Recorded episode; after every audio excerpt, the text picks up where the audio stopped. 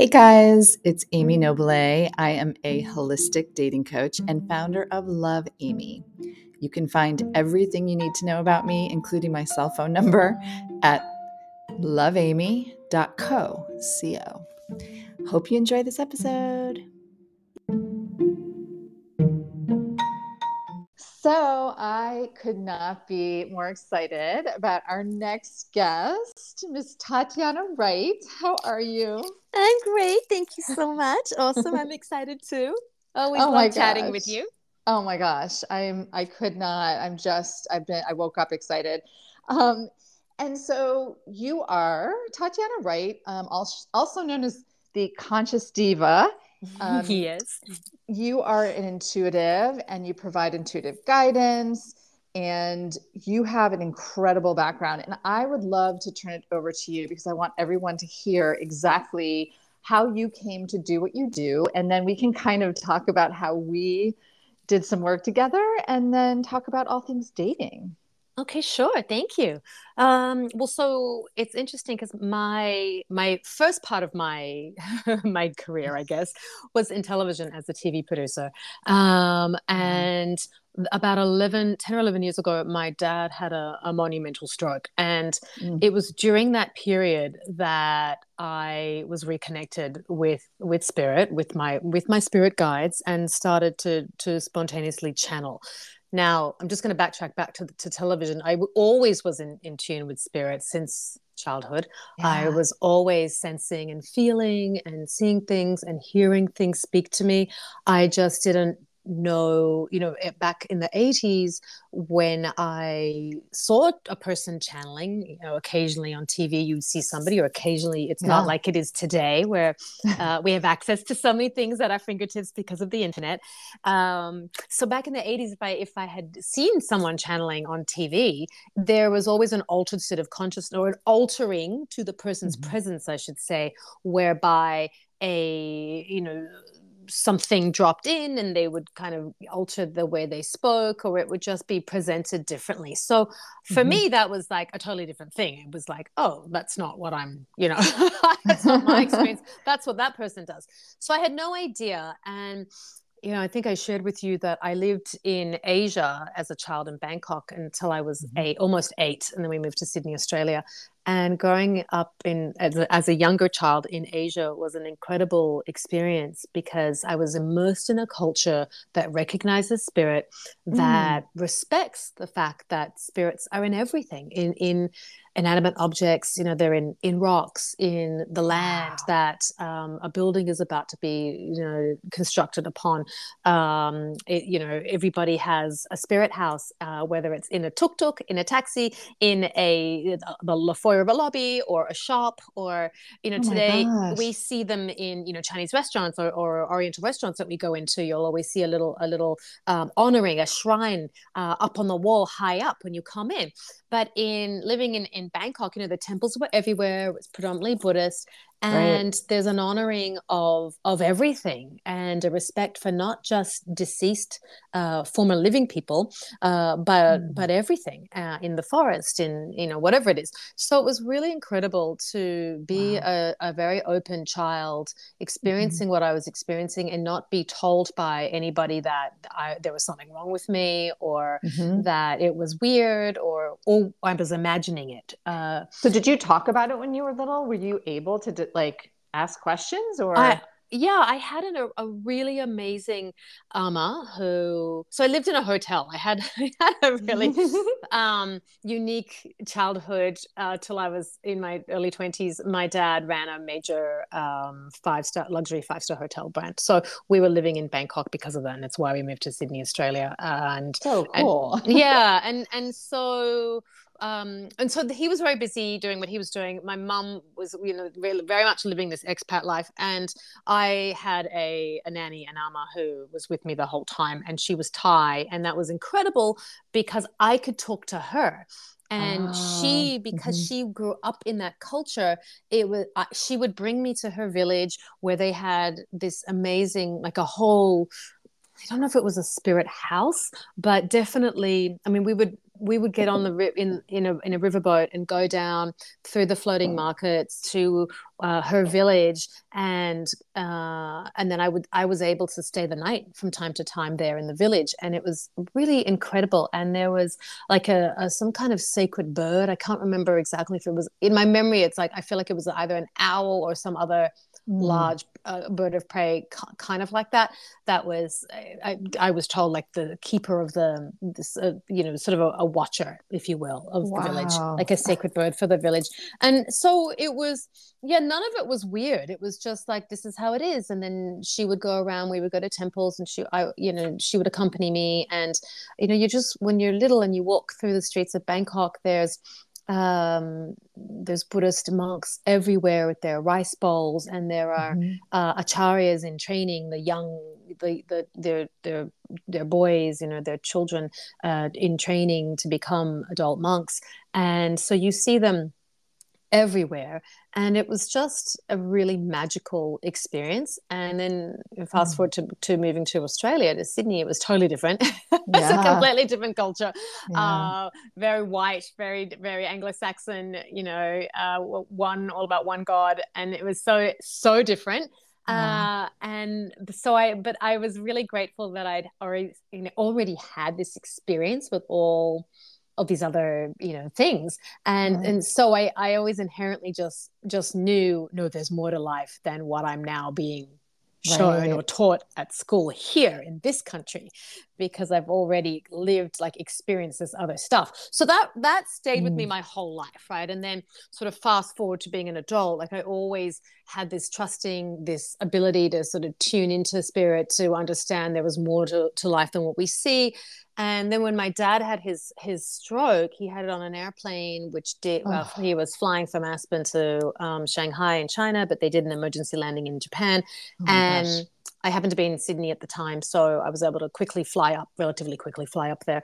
Um, and then you realized he was in a very, very bad way and mm. I wasn't able to see him uh, until a certain time every afternoon in the stroke care unit. And so I was alone. I would go to this. It was in. We weren't in Tokyo proper. We were in Narita. Uh, so I was essentially in the countryside, uh, but in a super modern hospital, uh, maybe forty minutes from Narita International um, Airport. Uh, so I, wasn't going into Tokyo because that's about two and a half hours away from Narita, mm-hmm. and so I was out in the kind of the countryside and I would it would take it, you know, quite a bit to get to the hospital actually, which was literally in the middle of nowhere. Mm. Um, and so every morning I had all these hours to myself where I would just walk down these little through these streets and these villages, and there's this beautiful temple, and I would just sit there. And on like the second or third morning, I, I, was just crying and I was really emotional. And I guess because I was in such a receptive state, mm. I that was when I this whole reconnection occurred kind of spontaneously where I just asked what hmm. to do what should i do yeah. and you know show me because i learned all these things but not just my dad's condition but about his state of affairs and some other things that just seemed like oh, oh my god like very overwhelming and i really needed direction. I just didn't know where to go mm-hmm. uh, who to ask. And so I, very clearly and very loudly my spirit guides outlined step by step exactly who i should reach out to of my dad's friends what to do you know and and because i had my tv producing background it was so interesting. It was sort of like ah oh, okay. The to-do I, list. yeah i could it kind of just dropped into this producer mode and was like okay i can know what to do. And i sort of just oh, yeah. wait i have to ask how how does that present itself to you? Is it literally like words? Do you see it like slides? Is it just are they thoughts? Because i think it's different for i know it's i'm learning it's different for me. Like how did it present to you so in that moment, again, that's a great question. In that moment, uh, it was being spoken to me. I was being told mm-hmm. what to do, who exactly the names of of my dad's friends to call. Mm-hmm. Call this person, call this person, tell him this, you know, tell this other person this. And then it was like, you'll need to reach out to blah, blah. And then I, I wrote it all down. I was, I think I wow. had my, like, I didn't have a pen and paper, but I had my phone and I was just typing the notes down. And then, um, mm I, I, and it's exactly what I did, and it was it was remarkable. And then I really just lent into that, and I I trusted because it was spoke told to me in such a clear uh, way, and and the difference is it, i wasn't it, they weren't my thoughts it wasn't i wasn't imagining it i wasn't sitting right. there going in this moment of you know crying and sadness going sort of what should i do you know right. it was more or, I, yeah. I, a, a, a, statement that i was i was asking for help that, with yeah and is it i'm just fascinated so i just have to ask is it in a voice so is it a gender is it like what when you're hearing this yeah, it is a voice, and you know, it, sometimes it sounds more masculine, okay. but has a gentle, um, a softness to it, mm-hmm. if that makes sense. But mm-hmm. also with with direction, you know, mm. like like firm direction. It's very clear and purposeful, and wow. and does that make sense? So so yeah, you know, it was like like you know call Amy Amy Noble, tell her this about your dad, and then ask her for help with X Y Z. Wow! You know, so you're just cap. You're so definitive. I, you yeah, are hearing so, it totally. So I was like, okay, and then and then I just was sitting there, and I was like, okay. And from that moment on, I, it literally, I I gave over 100% to trust. I completely trusted what I was hearing. Mm what I was experiencing. And I knew inherently that, okay, something bigger is guiding everything here in this moment. And I had already been practicing yoga for decades, many decades. I had a many decades long uh, practice with meditation. Uh, been, I learned TM when I was a child, 12 or 13, because my dad was into TM and we all learned, we were all initiated into, into TM wow. back then in the yeah. 80s. And, you know, it was a big thing. And so I'd already had that. And, and over the years in my early 20s, uh, was really, in, at 18, I started practicing yoga and was really into that. And so over the decades, I just had been going deeper and deeper. And at that point, I was uh, studying uh, with Sally Kempton, who's a great friend as well. And she's a very well known uh, teacher of, of um, uh, Kashmir Shaivism, which is the tantric based practice. And, uh, and so I was really immersed already in, in a practice with the divine i'm going to call it yeah because mm-hmm. that even though that's a word maybe not used so much in yoga we're definitely or at least mm-hmm. in the west but it's definitely uh, in india and in the east you know this the, the divine is is is expansiveness it's yeah, yeah. you know consciousness it's you know source so i was i've already i was already you know immersed in in that practice and had a had a spiritual practice that was already going on you know so to speak so to start hearing things wasn't i wasn't afraid. It wasn't weird to me. It was like okay mm-hmm. something higher than me is is is helping me yeah. understand what to do here and guiding me. And i completely trusted that. And Wow. That after we went through, that was like a two year process of all of the things of getting my, like oh, moving my dad. He, he, was in Japan for a month. I was up there for two weeks. His longtime partner, she came over from New York and we kind of crossed over. She did the last two weeks. We got him back to Australia. I was there for two years, um, getting him then um, just sort of looked after making sure his care was in place. Then we came back to the US. My husband and our kids were young then. And then during all of this, there was always this like guiding force. By this time, I was really like searching for I guess, deeper meaning, other things mm-hmm. uh, in life. How could this have happened to somebody who seemed so seemingly fit, who ran, you know, five miles every day, did 100 push ups every morning my entire life, never, didn't, never smoked, barely drank, you know, mm-hmm. ate well. This absolute picture of health that my dad, how he presented, looked amazing all the time. Um, so, how could this happen to someone who, who was like this, could have such a monumental stroke? So, I was questioning a lot of that stuff, uh, wanting to know, am I a carrier? Could this happen to me? Mm-hmm. I, you know, am I have I been predisposed with the genes to have that same thing happen to me? You know, so yeah. there was a lot of that, and then exploring of all of these sort of things that sort of diverted me from my from television for a few years. And and then i'm not going to go how much of my story you want to know but um, yeah no keep going. I just just what you do now is so incredible. So just connecting the dots. Yeah so it was it was interesting. Because we were living in, in colorado in boulder and i was guided to go work at, at gaia uh, and i mm. was across the transformation channel I was producing a lot of shows for them there ah. and had an opportunity to to film a docu-series about yoga uh, that i which i was so thrilled about because that's something I, that's dear to me. So I was like, oh, 100%. Like there's a reason I was guided here to do oh, this. yeah. and then we were filming it in India. And during that whole um, production, the pre-production and the actual shoot, the production of it, um, I, I was really meeting a lot of really incredible people. And realized there were so many other things. It was deepening my practice, it was deepening my understanding. Because also, as a producer, you have to become the expert as well. So you can interview the experts, right? Mm-hmm. You've got to read, you've got to really, you know, understand. And and yoga is not. Uh, it's an incredibly deep and vast topic. It's not something that's just about right. the asana, the physical, right? There's so much more to it. And there's so many different aspects of yoga. So there was so much I really just dove into and just absorbed for, you know, maybe a, I guess a, a two year period. I was really like in it. And then the show came out. And after that, uh, I stayed in touch with all of these people, and I actually went back to India on my own a few times uh, after that, and um, just to kind of be in a different headspace, not in a produ- in production mode, you know, just to kind of have the space to to really absorb on my own and practice and stuff. Yeah. And and it was around this time that I realized I really needed to take my own practice much deeper. I was really feeling the pull, feeling this call. I knew it wasn't um, it, it, was no longer in yoga. It was like I, I know that I'm I'm not supposed to be a yoga teacher per se. I mm-hmm. know that there's something else that's calling me.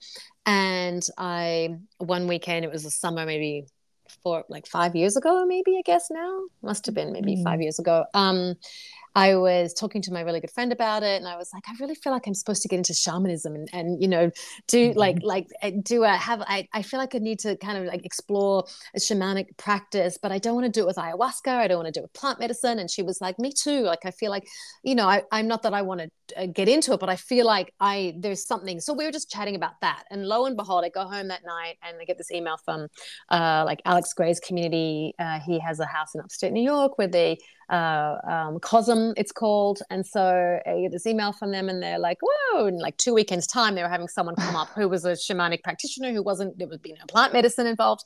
Oh my and gosh! I, and I was like, "Oh, that's it!" So you know, send it to my friend Lisa, and I was like, "Look!" And oh and she gosh. she runs her own very successful ad agency in New York City, and so she travels a lot. And my husband's also in advertising, and he was traveling a lot. And I was I was at home because I I was in between like stuff, and and it worked out that everybody was home that weekend. And so the we could leave the kids with the husbands and we are like let's go do this. So we went and we did it.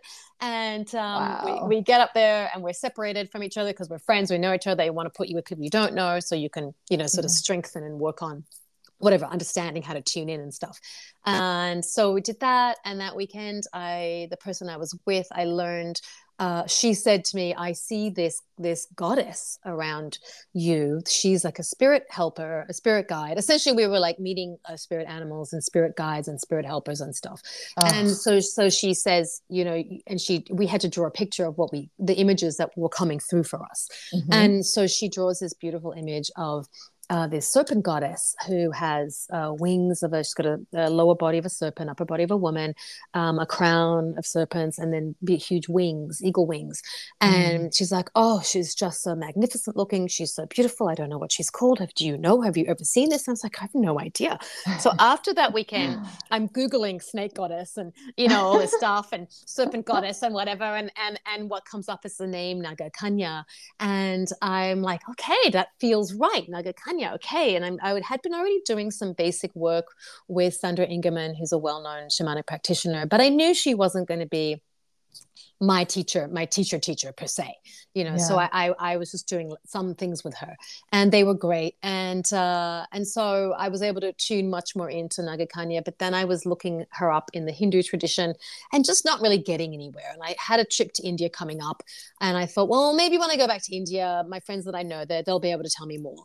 Right. And so I go a few months later, and I'm there, and and I'm like, and I'd also like, um, you know, I guess I'd I'd, I'd gone into the Met and it's like into their Asian wing, and they've got these huge Buddhist um, images on the wall, and there's like relief statues from temples that are kind of serpents, and I, so I was really noticing them everywhere, and oh I was just like in those traditions, Buddhist and Hindu and and so on, the Asian traditions, and I was like, oh, okay, wow.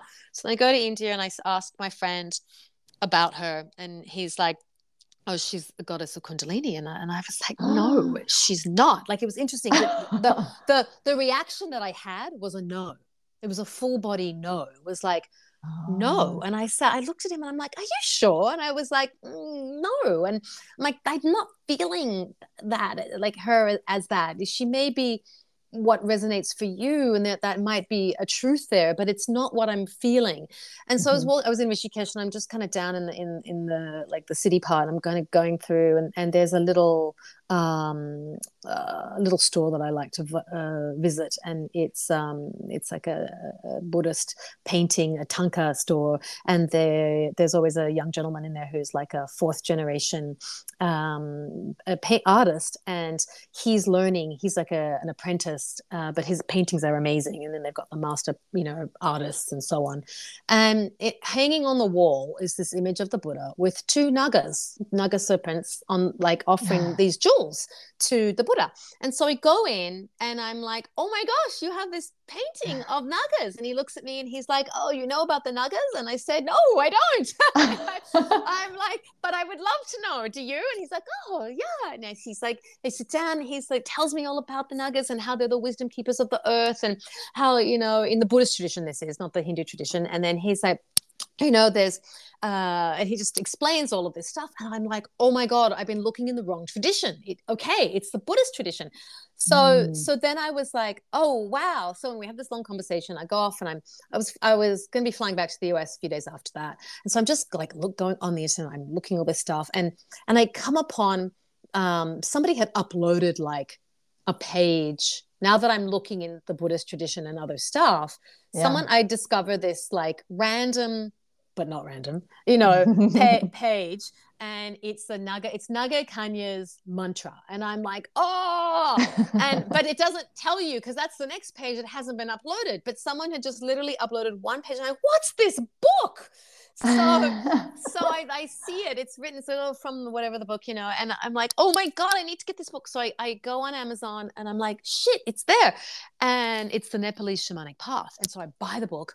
And by the time i fly back to the us it's arrived at my house. I i open the box. I'm like Devour oh my god. book. yeah i like go i go straight to the page the the chapter on the nagas i look at the the naga oh, mantra and i'm like oh my god this is it this is it. Holy shit. I sit there i close the cover of the book and I see that it says, so I read the title to myself, The Nepalese Shamanic Path, right? And then underneath it's the forward is by Sandra Ingerman.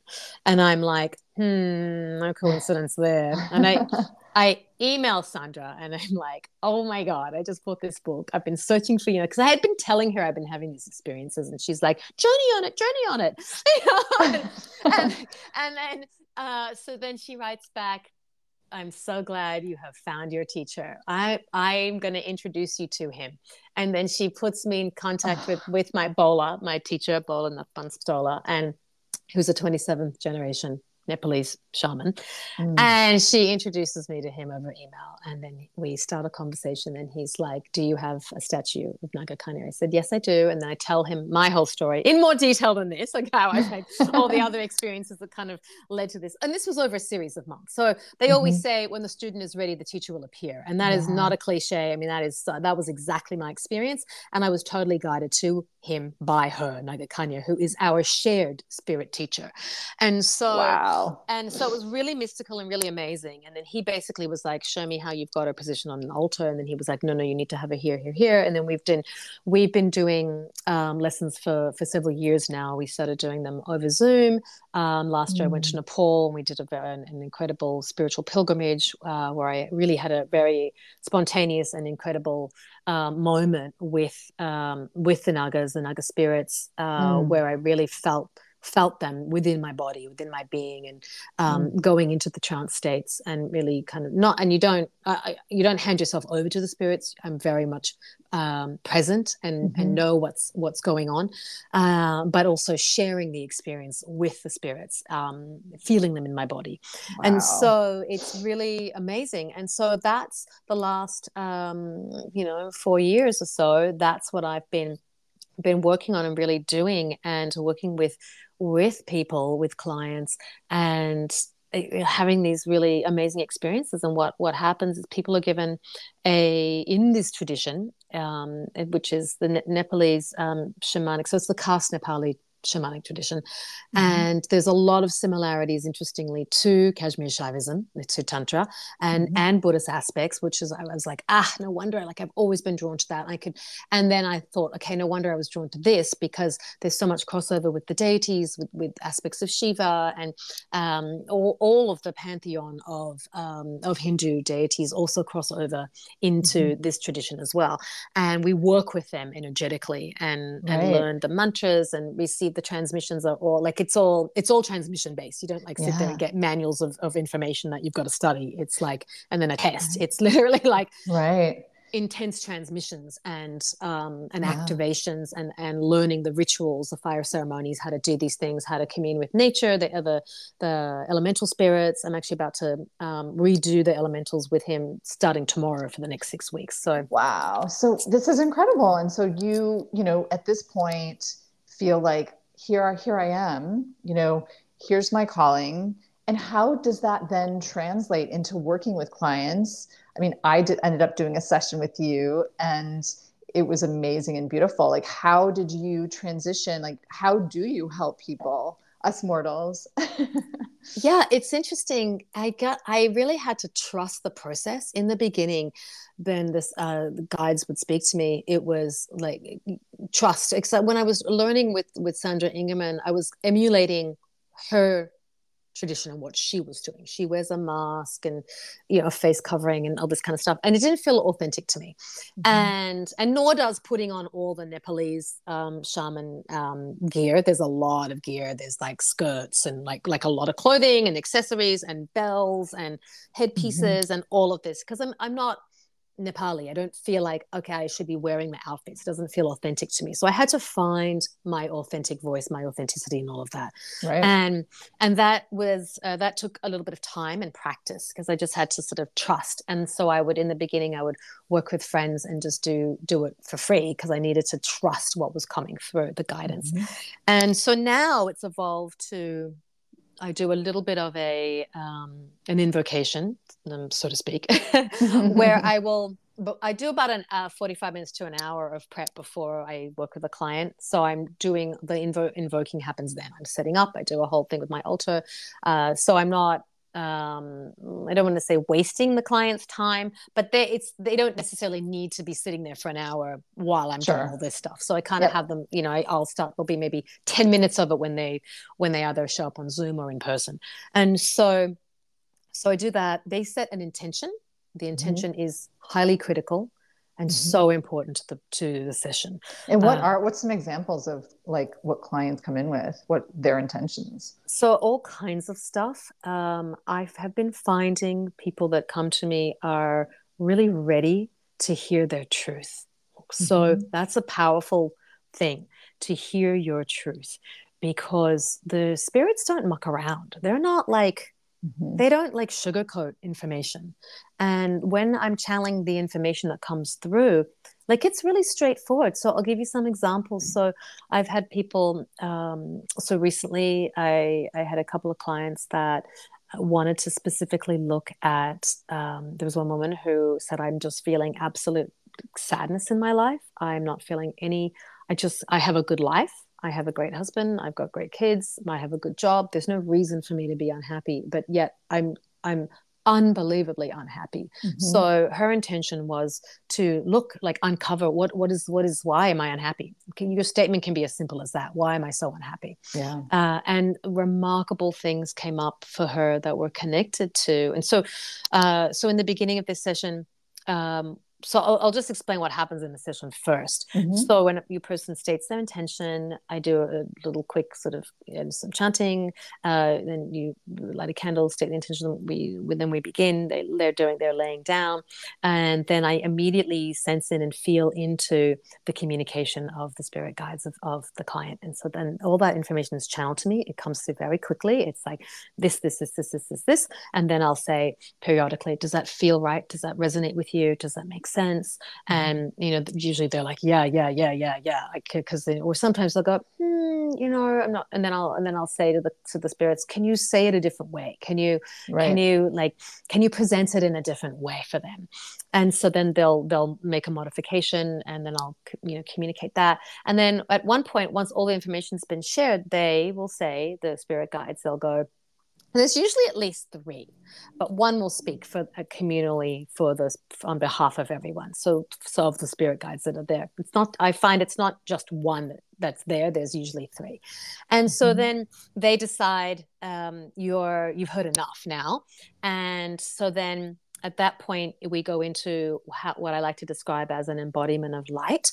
And then this is like a, a huge energetic upleveling for the person where all kinds of things are identified. Sometimes the person's body's in amazing harmony and, and just looks perfect and radiant. There's so much incredible stuff going on. And then sometimes there might be you know a, a misalignment and that'll present itself as an orange glow in the body and i'll see that. And they may not even mm-hmm. have said to me oh i had this this or this. I, i'll just see it. And then i'll say like there was a man in last year who I, I saw his hips and his pelvis, um, the this orange glow and his kneecaps too, and even his ankles. And he said, "Well, what happened to you?" And you looked like like I'm I'm being shown that you're there's a decay, like an eroding that's happening with the the bone is literally rubbing both your hip sockets, is mm. rubbing into the um into your hips and the bone is rubbing into the hips and he was like yeah my uh, my cartilage is being like essentially disintegrating t- to a degree wow. from a, from something that happened at the time of birth when he was born and he's been like he's spent his whole adult life um, wow. working you know on this to to you know make improvements for himself and then the knees were weakening as a result and the ankles because they're taking the weight of um, you know his body from from mm-hmm. all these mm-hmm. years but anyway so then you so then after that at the end, they're given a 41 day practice. A mantra comes through that's mm-hmm. very specific. And I'm always so, so amazed at the like how specific the mantra is and how right it is for the person in that moment. Right. It's yeah. really incredible. Like it pertains to whatever's going on, what they need to work on. And, and, you know, it's like they've got to um, continue the work. Like this is not, you know, right. I'm not um, healing you you are going to go and heal yourself i'm giving you the tools you know right. i'm sharing information with people to now be awakened to understand what they now the action points they need to do and the mantra that comes through energetically is going to help support what just when what just you know what they just yeah. experienced in the session so that they can continue to deepen and allow what needs to come up to come up and then work wow. on that so that's, that's how a, a session mm, works that's incredible i mean you know for for people listening many of whom most of whom are single and they really are looking for love and they're trying to call in their soulmates and it's really painful for a lot of people. And i think one thing that you're highlighting here and helping us just by listening to your story is to keep the faith. There is something greater that we all have spirit guides looking out for us. And i think a lot of people it's a very foreign concept you know yeah. and and so i guess the bigger question is how do you keep the faith? Maybe you have some examples of people who have come to you looking for love. Maybe they were really blocked and maybe there's some relatable stories there. Yeah yeah. So there's so firstly i always say as you just mentioned like there's the, everyone has guides and they only have your best and highest good in mind. Mm. only and they're always coming from a place of love only mm. and always yeah. and so understanding that is really key because the information that comes through while sometimes it can sound a bit harsh it they're not trying to hurt you they mm. they're telling you the truth that you you need to hear the truth mm-hmm. because mm-hmm. sometimes even our closest friends won't tell us the truth because they don't want us to be hurt Right? Yeah. And, right? and yeah. And how do I'm so I like have a million questions. How do people who really feel like I don't, I'm sort of a believer, but I, you know, certainly don't even know how to be in touch. I mean, are there 101 ways that people can start to feel into that and to, to sort of feel that or to know that yeah yeah yeah 100% i mean i'm going to just backtrack quickly to, to yeah. the second part like you you asked me the question how do how, do i have any examples of somebody who was blocked yeah. and so there was um a, a man i've had a different so there's been different like men and women um going back to the same lady who who was feeling sadness she was carrying even though on the outside her life looked great um, emotionally she was distraught because an event when which we were when in the beginning of her session a moment like we went back so i'm showing you a timeline in this life. And i was shown when she was 17 her father died. She was the eldest of four kids. Mm-hmm. and she basically took on the responsibility uh, energetically of i need to look after what if my mother dies? I need someone needs to be here to look after the other siblings, mm-hmm. and and so she stepped up into this role, but never allowed herself to heal from the grief of her father's passing. She kind of just buried it and got on with it and continued. You know, went went on to work in, in a bank. You know, went quite like became quite senior in finance, a, a major bank, not not just you know like mm-hmm. you know, and and so she was like, you know, running a bank, you know, just like, and life just carried on until now. She's like, mm. the last few years, she's just like, I'm feeling this incredible sadness. And it's the grief, the sadness. Something else uh, occurred um, this was a very private, uh, mm-hmm. you know, mm-hmm. they were all private. So I'm not going to go into all the details yeah, of, of yeah. her session. But another thing had occurred that was the trigger for this, mm-hmm. the catalyst for the sadness, the mm-hmm. rem- and the remembrance that she never grieved for her father. And that was causing this huge block in her heart and preventing her from actually finding happiness and, and being, living it from a place of love. Mm. So we mm. really worked on that. We unblocked, we unblocked that energetically. We moved through the things that she needed to do. And it was quite painful for actually a couple of weeks after the session, even. Mm-hmm. It took mm-hmm. her a little bit uh, because her body was adjusting to now the newfound uh, lightness. Wow. That she was actually experiencing um, discomfort in her in her like upper sort of chakra area mm. and her throat because mm. she wasn't speaking her truth. Wow. So yep. that's one way you can get in touch and notice the shifts, right? And then after, like we talked, we we were continuing to to you know have conversations and do work after the that session, and then and now she's like, oh my god i feel amazing. So this was at the start of the year this year. So then mm. there's there's been a guy i've seen a few times. He also um, has like i just was feeling this incredible heaviness. His the first time he came to see me he's like my intention is to just like explore understand what is this heaviness i feel on my chest. Mm. and and it was so interesting with him.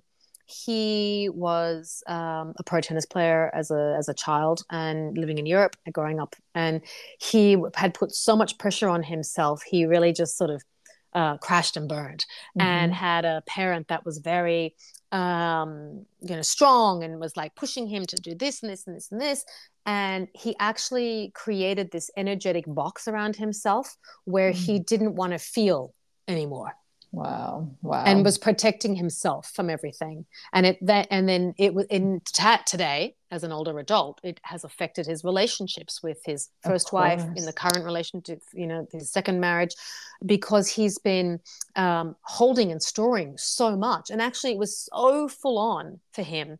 He I could see this energy made of iron, energetically speaking, an iron mm. box that was wrapped in iron chains that was literally strapped to his body that in the physical realm wow. was manifesting as intense heaviness on his chest that he was feeling and experiencing, sometimes even not even able to breathe. Oh and so we started to work on releasing. Now, some of that can just sound completely made up by how are you seeing this? How do you know? But, you know, if, if people have heard the concepts of soul retrieval, um, you know, this idea, even in psychology, you know, people sort of protect protect themselves, right? We have the ability as humans to protect ourselves from extreme trauma, from whatever it is. And it can just we be a forget. Block. Yep, it's total a, block. It's, block. Yeah. it's in the subconscious. We don't mm-hmm. even realize we've basically forgotten about it because it's a coping mechanism of how we oh, can yeah. get on with life and, you know, kind of trick ourselves into being happy in a sense. Oh, I mean, I see it all the time. Like I can feel it when I'm first, you know, reviewing a client's intake form and I can almost feel it energetically. And then I, yeah. my, my job is to start going down you know the path of is it this is it this is mm. it this?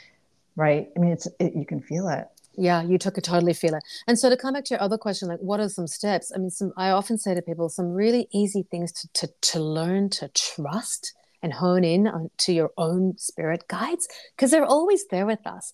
They they they travel through this lifetime and sometimes other lifetimes the same ones with us. Yeah. and they're not always ancestors but sometimes they are. Mm-hmm. and the easiest way is to is to you know hone in. We, we all have had those butterflies in this in our stomach you know that hunch that feeling that sense of oh i need to do this or i need to do that. And and people call it all different things. They don't always say oh people don't name it as my spirit guides. And understandably it can sound crazy or you know spirits mm-hmm. talking to me or whatever and that's cool. But or just that, a knowing a knowing it's you know? inner knowing it is yeah, absolutely it's that intuition that you know you should turn left instead instead of right today. Yeah. You know, go down the street this way today. Something's like there's a reason you should be going that way today. Or maybe you're getting ready for work and you're like, hmm, I think I should like leave a little bit earlier today. Or actually, maybe something's happening. Or when you're in the shower, a lot of us get mm-hmm. downloads mm-hmm. in the shower, right? Because the negative ions in the water we're sort of very open you tend to just be like not really thinking of much you know you're washing your hair right. or your body you're shaving your legs if you're a woman or whatever or maybe a man maybe shaving your legs yeah.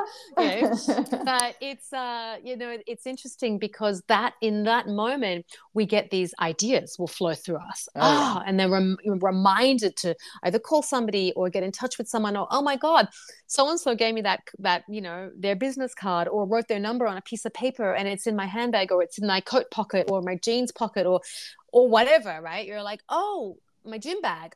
I, I yeah. put that person so and so their thing in that from weeks ago.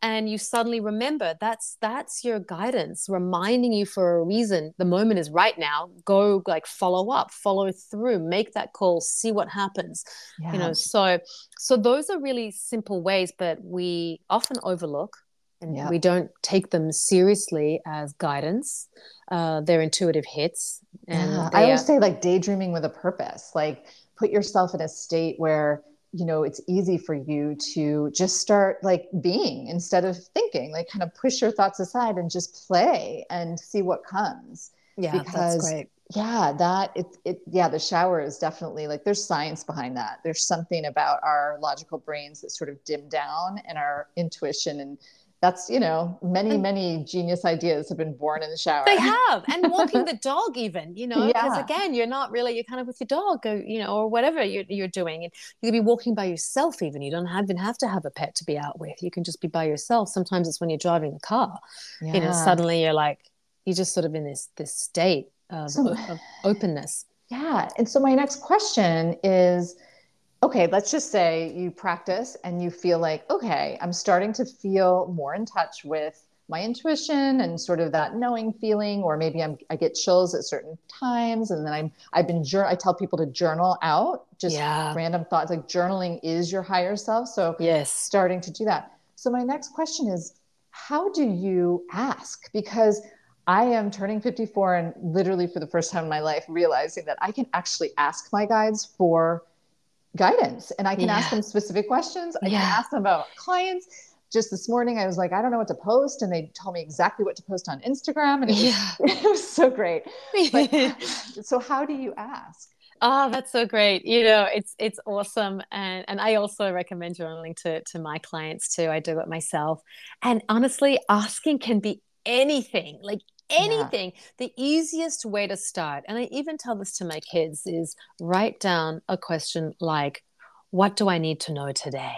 Yes. Oh yes. That's my question every morning. that's such an easy one because it's not like doesn't sound spiritual doesn't sound woo woo doesn't you know and it's yeah. easy to get a, a, um, a feeling from that. And i want to just be really clear about the messaging how it comes. I said earlier everything comes from this the place of it's only for the highest and best interest of you right from from from love mm. and the difference between when it's our guide speaking to us it and the when we receive so if you're asking what you know what should i do today? Or what's my guidance you know give me guidance on today? Or even like which job should i take? Sometimes people are like got, a, got two great job offers and they're sort of torn because one's in a place that they've never lived and they're a bit worried about moving or someone's or like right date? yeah or these guys or these women or who? Like what do you, oh i don't know. What should i do? You know there's there's often what what should i do is they come up all the time. And so you can easily write that but to get hone in on the true answer and this is what's tricky, I find, for a lot of people because our head jumps in and distracts Oh, us, yeah. our Oh, yeah. thoughts, right? So the easiest way with your eyes closed and your hands on your heart, I just put my left over my heart and my right on top, Mm. and take a few deep breaths into that space, your heart space, and feeling into it. This is a good, easy practice, and it allows you to really tune in and hone in. Because when it's coming from a place of truth and loving awareness, only the right answer is going to be told to you. Mm. Only the right answer, Mhm. not your head that's going, oh, but what about this? But what about that? That's going to like sort of be Mhm. the our head. It, tries to be too analytic. Our thoughts, where they, they try to break it down too much. The loving Mhm. awareness doesn't break it down. It just tells you what's the right thing, what's the right action you should take right now, and Mhm. that can be very very tricky right to to kind of understand and hone in and not think you're crazy that you're hearing outside voices telling you to do something the other thing is those outside voices they never ever ever will tell you to do something bad ever Right. ever ever Right. they they that's not a negative demonic force that's going to go you should go and you know hunt down this person and do something bad to them. Like Right, ever. It's right. only because it's coming from a place of love that has your best and highest good in mind. So if they're saying don't take that job don't date that person it's Mhm. because they're protecting you. You're not supposed to be with that person. It's not because you know they don't like that person or you know you should go harm that person it's because they're protecting you emotionally from some harm or, or some or they're not not a situation that a better way to say it is a situation that's not aligned for your highest good Yes. Yes. know. aligned. Yes. I use that word all the time. yeah That's and, and also to know that because I have a feeling people listening are going to to think like, okay, like, do I hear voice? So I think just knowing what try different things. Like for me, I don't necessarily hear a voice voice. It's more of a direction. But when I'm writing, and I'm I literally every morning my, my morning pages I write, I, I just dump all the anxiety I have from whatever I'm feeling. And then the next I'll just write a question at the top of the page guides what would you like me to know today you know what what messages and then i just don't judge it and i let it flow and what comes out is sort of incredible and so just try different modes right? No ma- i mean yeah. no judgment is key. So so important. And you know it's interesting. So i'm writing a book. I'm writing a me- my memoir right Hmm. now. Oh And- amazing. it's all it's almost done. But i'll have so on the point of just like how do they speak you know guides in this process of writing i am in in touch with my guides for very specific things. Mhm. some of it is being taken back in my timeline to be reminded of situations and scenarios that occurred so that i can write out the details and that Mhm. then is shown to me either in pictures or i feel it Hmm. and then there'll be other parts like right now i'm doing the overview of my book which is difficult to write actually Yeah. the overviews i mean you know you've written books so getting nailing that overview Yep. uh, is, is tough right? And so i'm i'm seeking guidance on that. Like i'm writing things like okay i give me show me the best way forward with writing my overview. What are the things the key things i need to hit to get in this overview? And so Hmm. this morning i was lit it was spoken to me a full sentence was actually spoken to me of the things just to kind of start putting on like literally just typing out you know just to kind of form the thing um the, the sentence. So i receive my guidance in a couple of different ways. I definitely hear it spoken to me. They will say very clearly and spontaneously uh, whether i'm asking questions or not throughout the day about something don't you know um, do that or try this or or oh call that person or you know or do, or do this like oh maybe you should reach out to so so and ask her if she wants to you know do an exchange of whatever whatever and so Wow. so they'll just like but i but i but i've been really do and that it evolves as as time goes along and you're really practicing and and and your trust muscle which is the biggest thing Hmm. you are then really open to the communication as if you've got someone there that you can text. Like the communication becomes so fluid that Right. I know without a shadow of doubt that it's my guides talking to me. And sometimes they jump because I've been married for 26 years, almost 26 years. They'll say things to me in the shower. My husband, my husband's guide will say to me, you know, tell him he needs to know this now. And I'll be showering and he'll be in the bar, like at the sink, and and I'll open the shower door and I'll go, okay, your guides have a message for you, and and they're saying this, you know, you need to do this now. Is he know? like, oh my god? well, it's kind of matter of fact for us, you know, because he's we've been married for so long, so he's been a part of witnessing my journey, and wow. so he trusts. And he used to always call me the oracle many many years ago, anyway, but but uh, so yeah, it's funny because they'll just say stuff, and um, even my son, who's at college, will text me, "Oh, can you ask the spirits this question for me?" Oh my gosh, I love that. so yeah, so it's cool. So I, I have that, and then and then other times messaging comes through as like a feeling. You know, I'm feeling like yeah. with, and and then sometimes when I'm, you know, with with people, I can just feel their whole story it's and then yeah. i'm like i don't and, and i i don't do it on purpose. I don't want to know someone's information.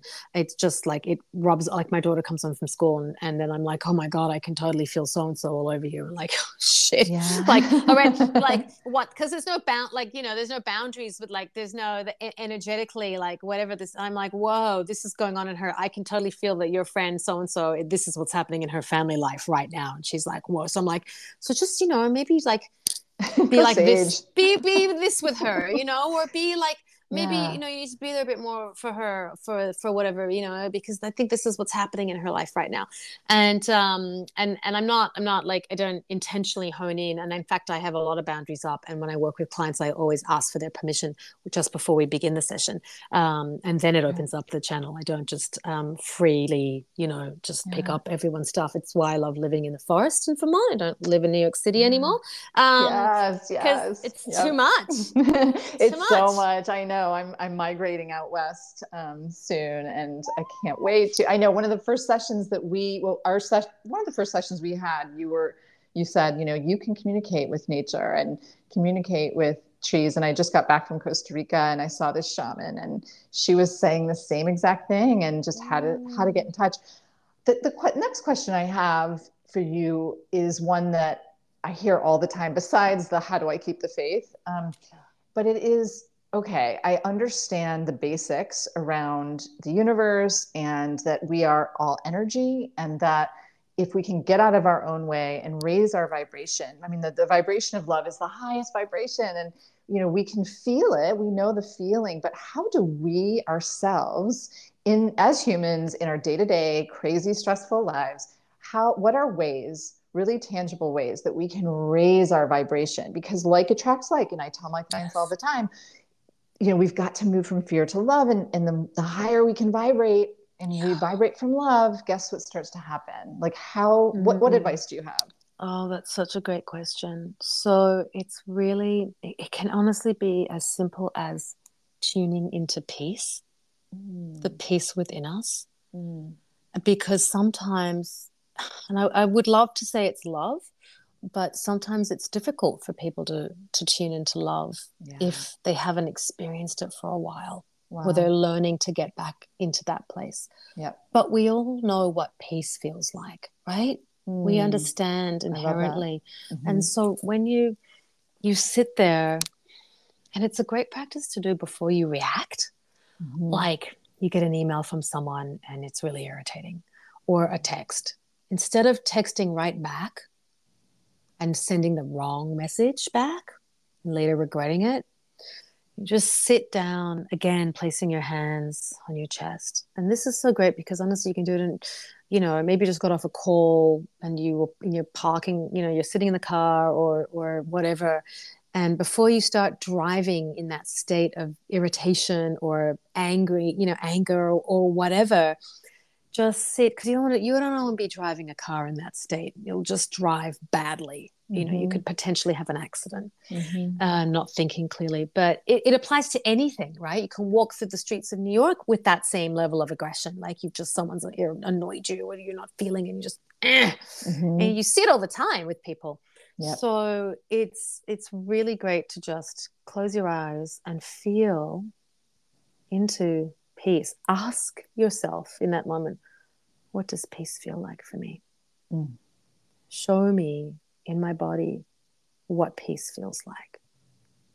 I love that. And then taking a few deep breaths into that, right? Feeling it, it'll feel you'll first experience it in the heart center, in the solar plexus, where you're holding the most tension in your body. Mm-hmm. Is where you're first going to start feeling it release the shoulders, the neck, mm-hmm. the jaw. Become aware of all of those areas in the body the jaw softening, the mouth opening. Mm. And then go deeper, you know, put your hands on your thighs, even if you're able to, you know, it depends how you're sitting cross legged or if you're on a chair with your feet beneath you. Feeling that and allowing, and then start to visualize that peace expanding mm. outwardly, right? So then it's it's beyond you. And if you're able to tune into love, what loving awareness feels like, you can welcome that in mm-hmm. because love and peace go hand in hand, right? So having this experience is peaceful. You're able to firstly, I always say begin with peace because it's it's yeah. in beginning with peace that can become calm and mm-hmm. still. Yeah. And then inviting the love, the loving awareness that can then open up our hearts and fill us with expansion and awareness, right? So then, yeah. you know, you don't always have to reply to someone's text or email immediately. Mm-hmm. You don't. I mean, that's a big. That was the biggest thing I learned. You know, when I used to work in TV, something you know, you're always getting uh, a text from someone like someone hates the show or the episodes, or you know, the uh, higher ups at the network. You know, you need to make changes, and you're like, oh my god. Yep. And hmm. it's it was just better to like breathe, yeah, Let, every, everything can wait five minutes. Everything. Yep, everything can wait. You know, no one's like, no one's, nothing's going to change in that moment. Trust yeah. me. And in, except for the fact that you will, com- you will become a composed person mm-hmm. and be able to then write something from a different place, a clearer place. Yeah, I love that so much. I think that's such a beautiful practice. And it's just a really great starting point to start to feel into your body yeah. and and turn you know turn the overthinking monkey brain off and and really just start to look inward. I think that's really so beautiful. I love that. It's so easy. You can do it everywhere. You can do it on a plane. You can do it in your car. You can do it in your home. You can do it sitting up yeah. before you get out of bed if you don't have a med- an established meditation practice. You can make that a morning practice you know, you can do it before you go to bed. You can teach your kids how to do that. You can all do it together. No, I love know. it. I just did it. I feel so much better. Yeah, you can do it standing in the kitchen before you get into, you know, if you've got younger children running around, everyone's screaming and things are hectic. You know, my kids are older now, but I remember that period where you're like, oh my God. Yeah. You know, there. Yeah. It's like moments you just need that. And it really helps you just continue on. Well, I I think this is a beautiful, beautiful sentiment to sort of wrap up. And you are an incredible light bearer. I call the very few people I know in my life who have such a beautiful vibration of love. You are certainly one of them. And it's just Thank like you. I love it. And I, I love you and and tell people how they can find you because I you really the work you do is so special. I have felt it firsthand and it really was transformational for me. And and um I, I was holding on to some things from long, long ago in my childhood that I wasn't even aware that I was holding on to. And after our session, I felt so much lighter and so, how do people get in touch with you? thank you so much, Amy. Uh, so, my website is theconsciousdiva.com. So, it's theconsciousdiva.com. T- the conscious uh, yes, T H E consciousdiva.com. and on my website, uh, well, there's also, I have a podcast as well that you have been a guest on. And yes. yeah, and people love that episode. If you oh, know, it, yeah, they really do. It's actually one of my like top five, I think, or top seven most listened to episodes. Amazing. Yeah, it's it is it is it's fabulous. And uh, and so on my website, the Conscious Diva, um, there's also I have a, a an area a healing uh, energy healing uh, tab where people can book sessions through my oh. website, or they can also find me on Instagram, also at the underscore conscious underscore diva. so make sure you put the V in because there is a, I think there's another handle that's conscious diva, but it's not the same. You know, it's it's totally different. It's not me. that's so great. And I'm going to post it. Obviously, it'll be on my Linktree on um, Love Amy on my Instagram and everywhere. So, but thank you so much, Tatyanna. I'm so grateful for this. This is just beautiful. Thank you. It was a wonderful, it was a beautiful privilege to chat with you. And thank you so much. Yeah, of really course. bow to you and the amazing work you're doing in the world. Thank you. Thank you. Be well. Bye bye. Bye.